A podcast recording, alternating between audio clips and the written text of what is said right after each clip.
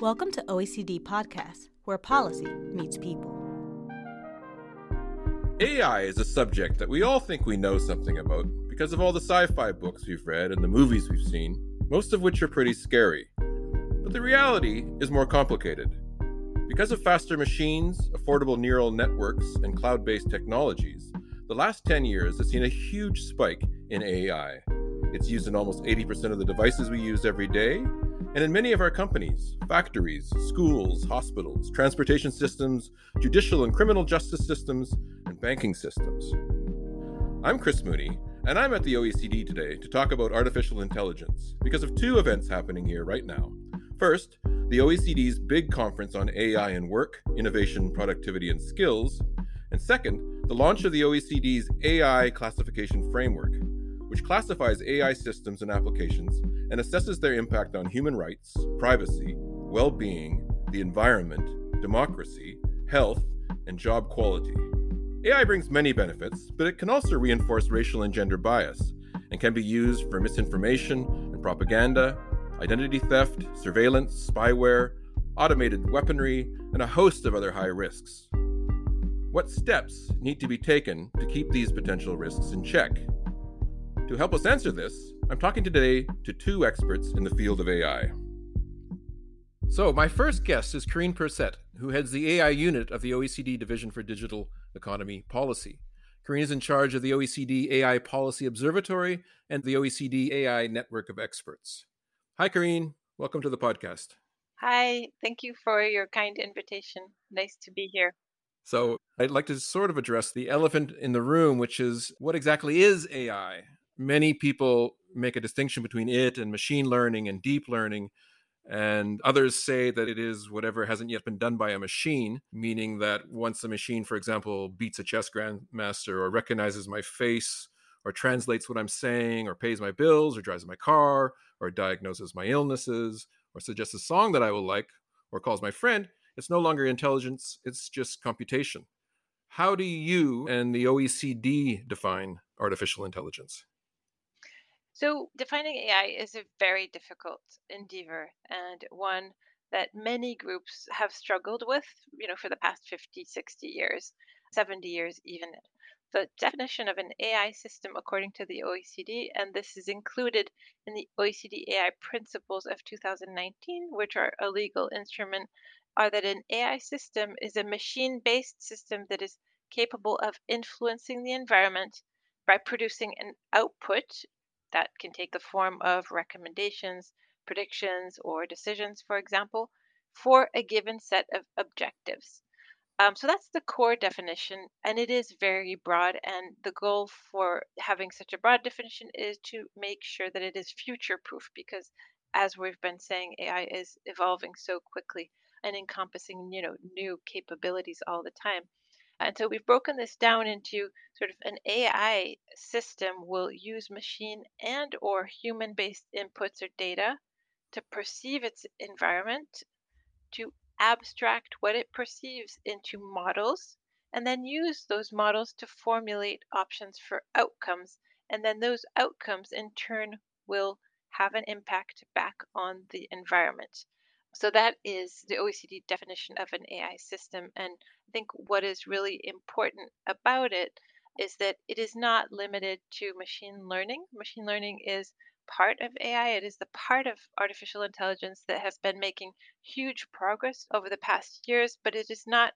necessarily going to be the only part of artificial intelligence that's really critical to our future. And in particular, we have new forms of systems that will combine machine learning systems with symbolic AI systems, which are sort of rules based, based on expert knowledge.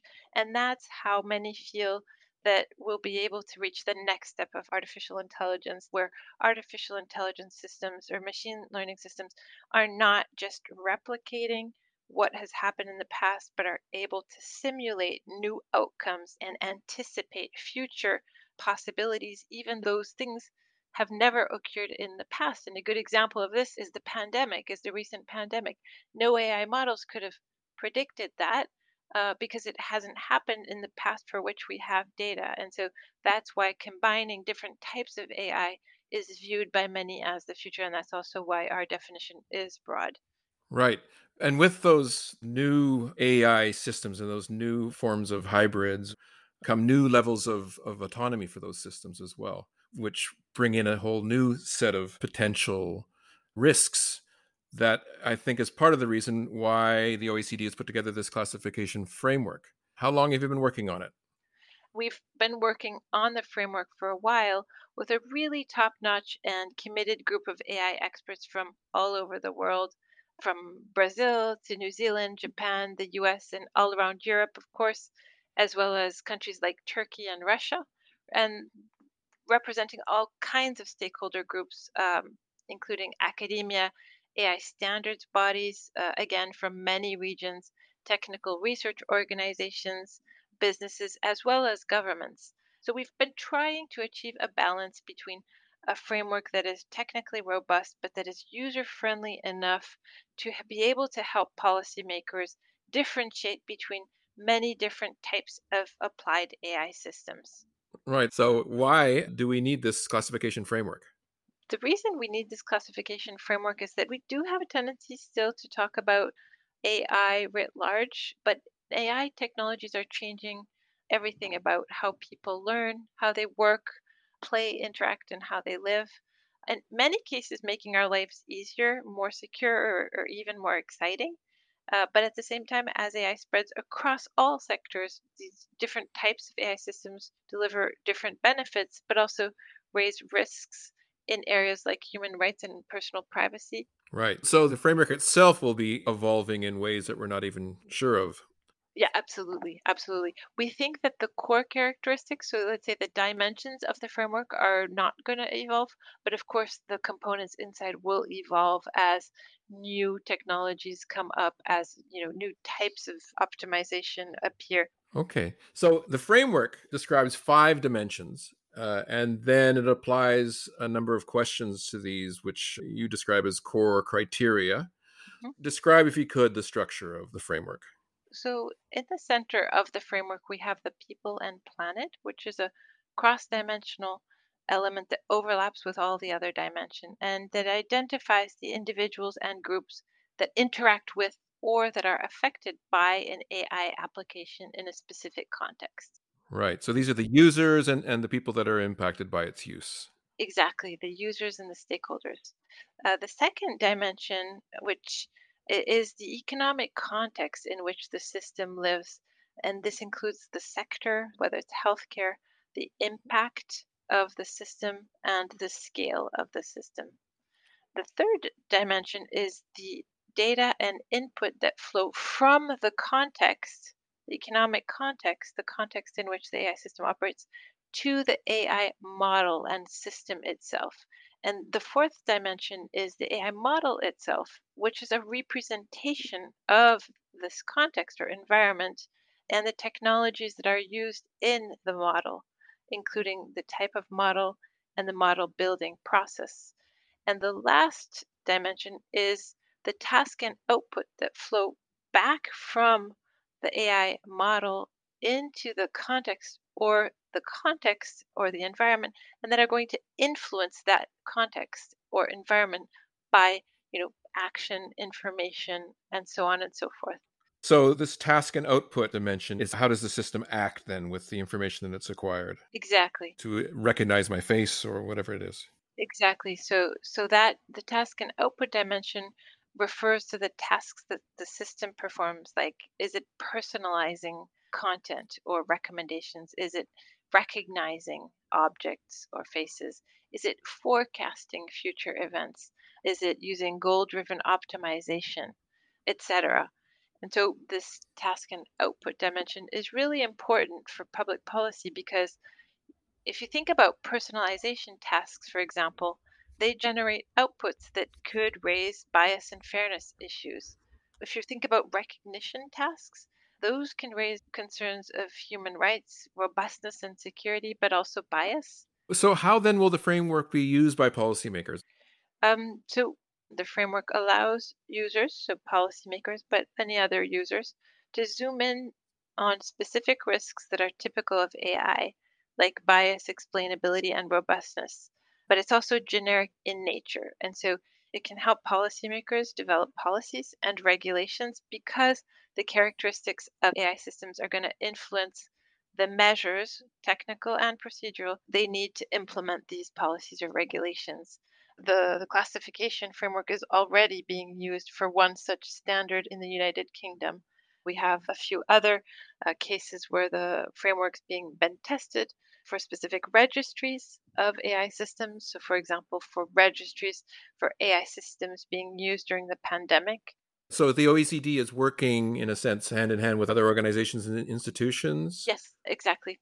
So, for example, the UK Medicines and Healthcare Product Regulatory Agency and the UK National Institute of Health and Care Excellence, uh, of which the acronym is NICE, um, has a health technology assessment program that is using and adapting the classification framework for AI systems to help them triage technologies for health technology assessment.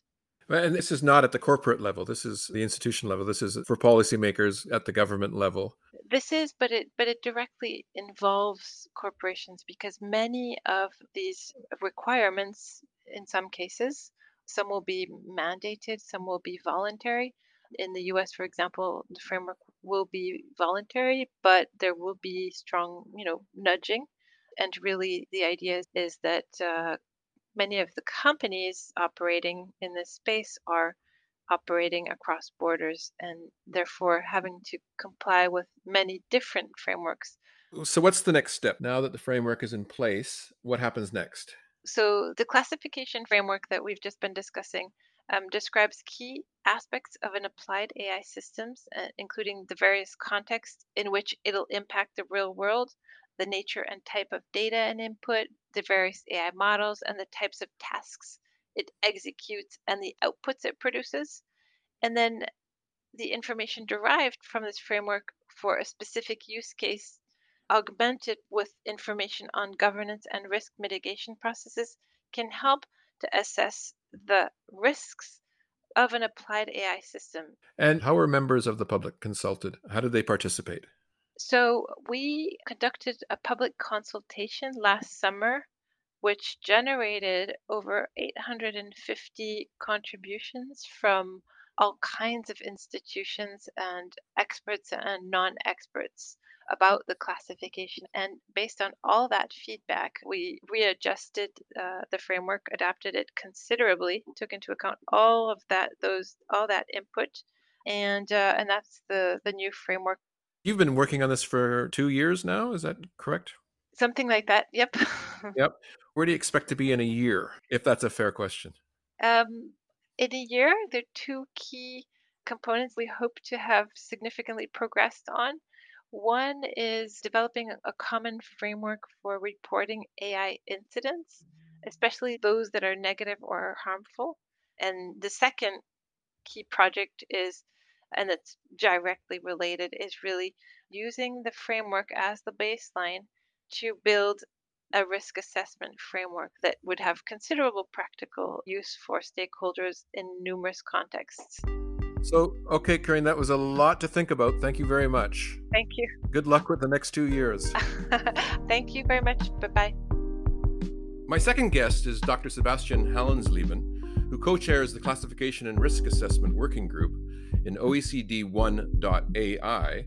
Hi, Sebastian. Welcome to the podcast. Hello, Chris. I'm very pleased to be there. So, I'm very eager to talk with you about bots and fakes and on generative AI and AI fabricated content in general and how these recent and imminent technologies impact democracy and business and privacy and trust. But first of all, I'd like you to tell me about the OECD's new AI classification framework, which tracks and assesses these and other risks across the full spectrum of AI, and your involvement with it, and why we need it. What sort of risks are, are we talking about? Well, the conventional risks could be, for example, risk to health, to physical safety, if you think of a robot, if you think of an autonomous vehicle, if you think of uh, medical applications of AI. There are also uh, risks in the area of security, IT security, but those are fields or types of risks that exist for other technologies as well. But there are also additional new risks that are more along the societal dimension. So, a risk of being treated unfairly, a risk of AI taking a decision that maybe cannot be explained or cannot be questioned. A risk of bias, a risk of not being heard. We have inclusiveness issues and so on. So this dimension of risk, societal risk, uh, risk to fundamental rights, that's not been in focus in the same way for previous technology as it is now for AI. You've been working on the creation of standards and regulations for a number of different institutions, including the German Parliament and the EU. How do all these various regulation and standardization efforts interplay? And are we making progress? That's a very, very good question. We have competing objectives here or, or competing approaches. And I think the competition in this case is a good thing, but it has to be managed. So many countries have got their own AI roadmaps and their own discussions around uh, regulation of AI. Europe obviously has the uh, AI Act that is being developed at the moment and will come into force in, in uh, a few years. And uh, at the international level, there are also various initiatives to establish certain principles of how to use AI maybe not all of them binding because that's uh, more difficult at the international level, but at least as a guideline for national activities. But then the question is, how can you standardize it? How can you bring it together so that if you sell an AI product across the world, you don't have uh, 200 different jurisdictions to consider? You use the term AI ethics. What, what exactly do you mean by that? I think the best way of defining it is to say it's it's a set of certain concerns that uh, we want to see in the use of AI and that we want to see be supported by AI products. So, for example, transparency, um, explainability, accountability, fairness slash non-discrimination. Some people also include sustainability. And again, if you talk about how to put transparency into practice or how to put explainability into practice, the OECD classification framework is a big help because it establishes a, a reference framework, a, a, structure to talk about, okay, transparency. So is this on the user side? Is it on the system side? Which applications are we talking about? So it really helps to structure those those discussions. Right, and, and that becomes particularly difficult with regards to proprietary software or sort of black box AI, where we don't know how to interpret it because we don't have all of the data that is required. How can we regulate that, or is that is that possible? Well, we've got several kinds of black box here. The first one that you alluded to is obviously the commercial black box, where for commercial reasons, companies prefer to keep certain things proprietary and undisclosed. But the second type of black box is a more fundamental black box in the sense that the most common type of AI at the moment, i.e., uh, neural networks, are a black box, well, not by definition, but by their very nature, uh, we have no way in principle right now of uh, cracking open those black boxes and understand why a neural network behaves in a certain way and not in another way. And that has consequences, for example, for safety critical applications, but also for uh, applications where fundamental rights might be affected. On the commercial side, I think the trade offs are not so dissimilar from trade offs in other technologies. If companies need to prove adherence to certain regulations, so for example, to non discrimination, they have to divulge um, certain information, even if it's proprietary information. It doesn't necessarily need to be divulged to the general public, but maybe it might be divulged to a regulator or maybe if there is an accident, proprietary information might be divulged to authorities investigating the accident. So that's a trade-off and a kind of a give and take what is being divulged when. That of course needs to happen for AI, but is not fundamentally new. But the other black box nature that I mentioned, the kind of more fundamental black box nature, is a bit more difficult to handle because in those cases, a company might simply not be able to divulge well, why has a certain application made a decision to recruit person X over person Y, right. or to allocate funds to project X or project Y? And we have to ask ourselves the question: Well, do we do we just accept the limitation of the technology, and we say, well, if the company can't divulge it in principle, then well, they don't. Obviously, we can't force them to. Or are we taking the opposite approach and are saying, well, it's crucial that the information is there. And if an organization is unable to divulge it, then maybe the technology can't be used in that particular arena. What is meant exactly here by generative, and, and why is it particularly high risk? Okay, G- generative uh, AI means that AI creates, that it generates something. It could be a face, it could be uh, text, it could be one side of a conversation, it could be an article, it could be a video clip, it could be pretty much any media that you might want to imagine. And the way that generative AI works is that you give it examples of what you want it to generate. So if you want it to generate faces of people that don't exist, you just provide millions of existing faces. But the upshot is that generative AI can create a face from lots of samples of real faces. In the same way, if you feed GPTX examples of uh, blog posts or newspaper articles or uh, forum posts, at some point the quantity becomes sufficient for GPT-3 or GPT-X to generate its own text of a similar nature. And the technology is new. Not everything that is being generated uh, makes sense, but a lot of the articles, in particular if you generate shorter texts, it's grammatically well formed. Um, the content makes sense, some sort of a storyline to it, and it's certainly good enough to resemble something that a real person might write, in particular if it's not kind of crafted perfectly. And these are becoming broadly available and affordable. Yes, these are broadly available. So we're really entering an era, and this is where the challenge or the danger comes, where almost anyone, certainly anyone with a little bit of time and motivation on their hand, can generate pretty much any content. So any video that you imagine, there are lots of deepfake examples on YouTube out there where kind of celebrities are, are shown to do certain things or to say certain things that in reality they've never said. So it's a whole explosion of opportunity that's coming out there. And uh, some of those are good, have uh, value, and others are dangerous. And how can we counter those dangers then? Are there detection tools available already or are they being developed? Um, I think that is a very, very fundamental point. So, if we imagine a world where we cannot know whether a person we're interacting with in the digital world is a real person or not, that is a fundamental problem because it means we can't trust what we see. And we start then asking the question that, that you just asked well, aren't there just tools that can tell me whether this person is real or whether this content is real or whether this video is real? And the answer is yes and no. Yes, there are tools out there.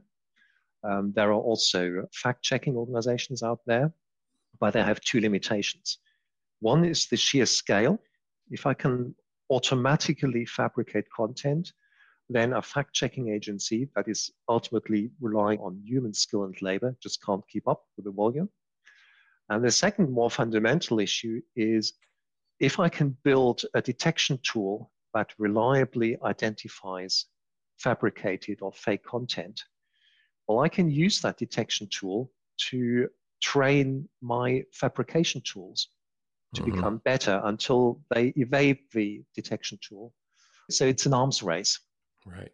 So are you optimistic? Is it winnable? Can we keep pace with the technology? I would draw an analogy to a much more long-standing problem, environmental pollution.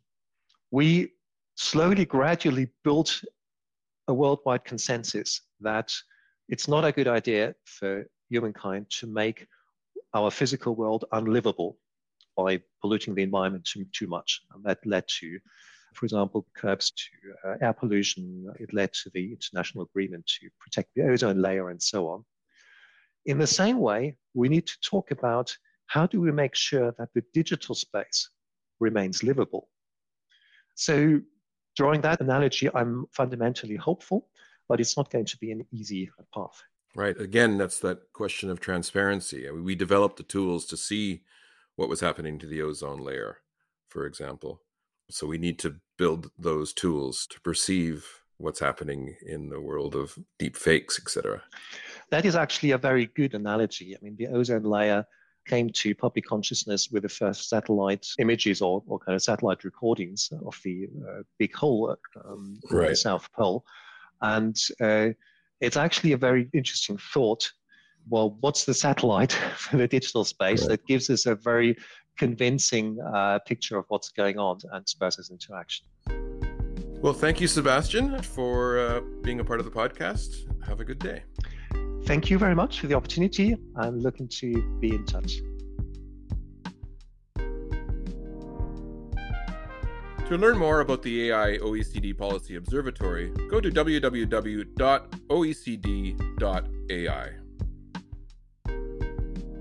To listen to other OECD podcasts, find us on iTunes, Spotify, Google Podcasts, and SoundCloud.com slash OECD.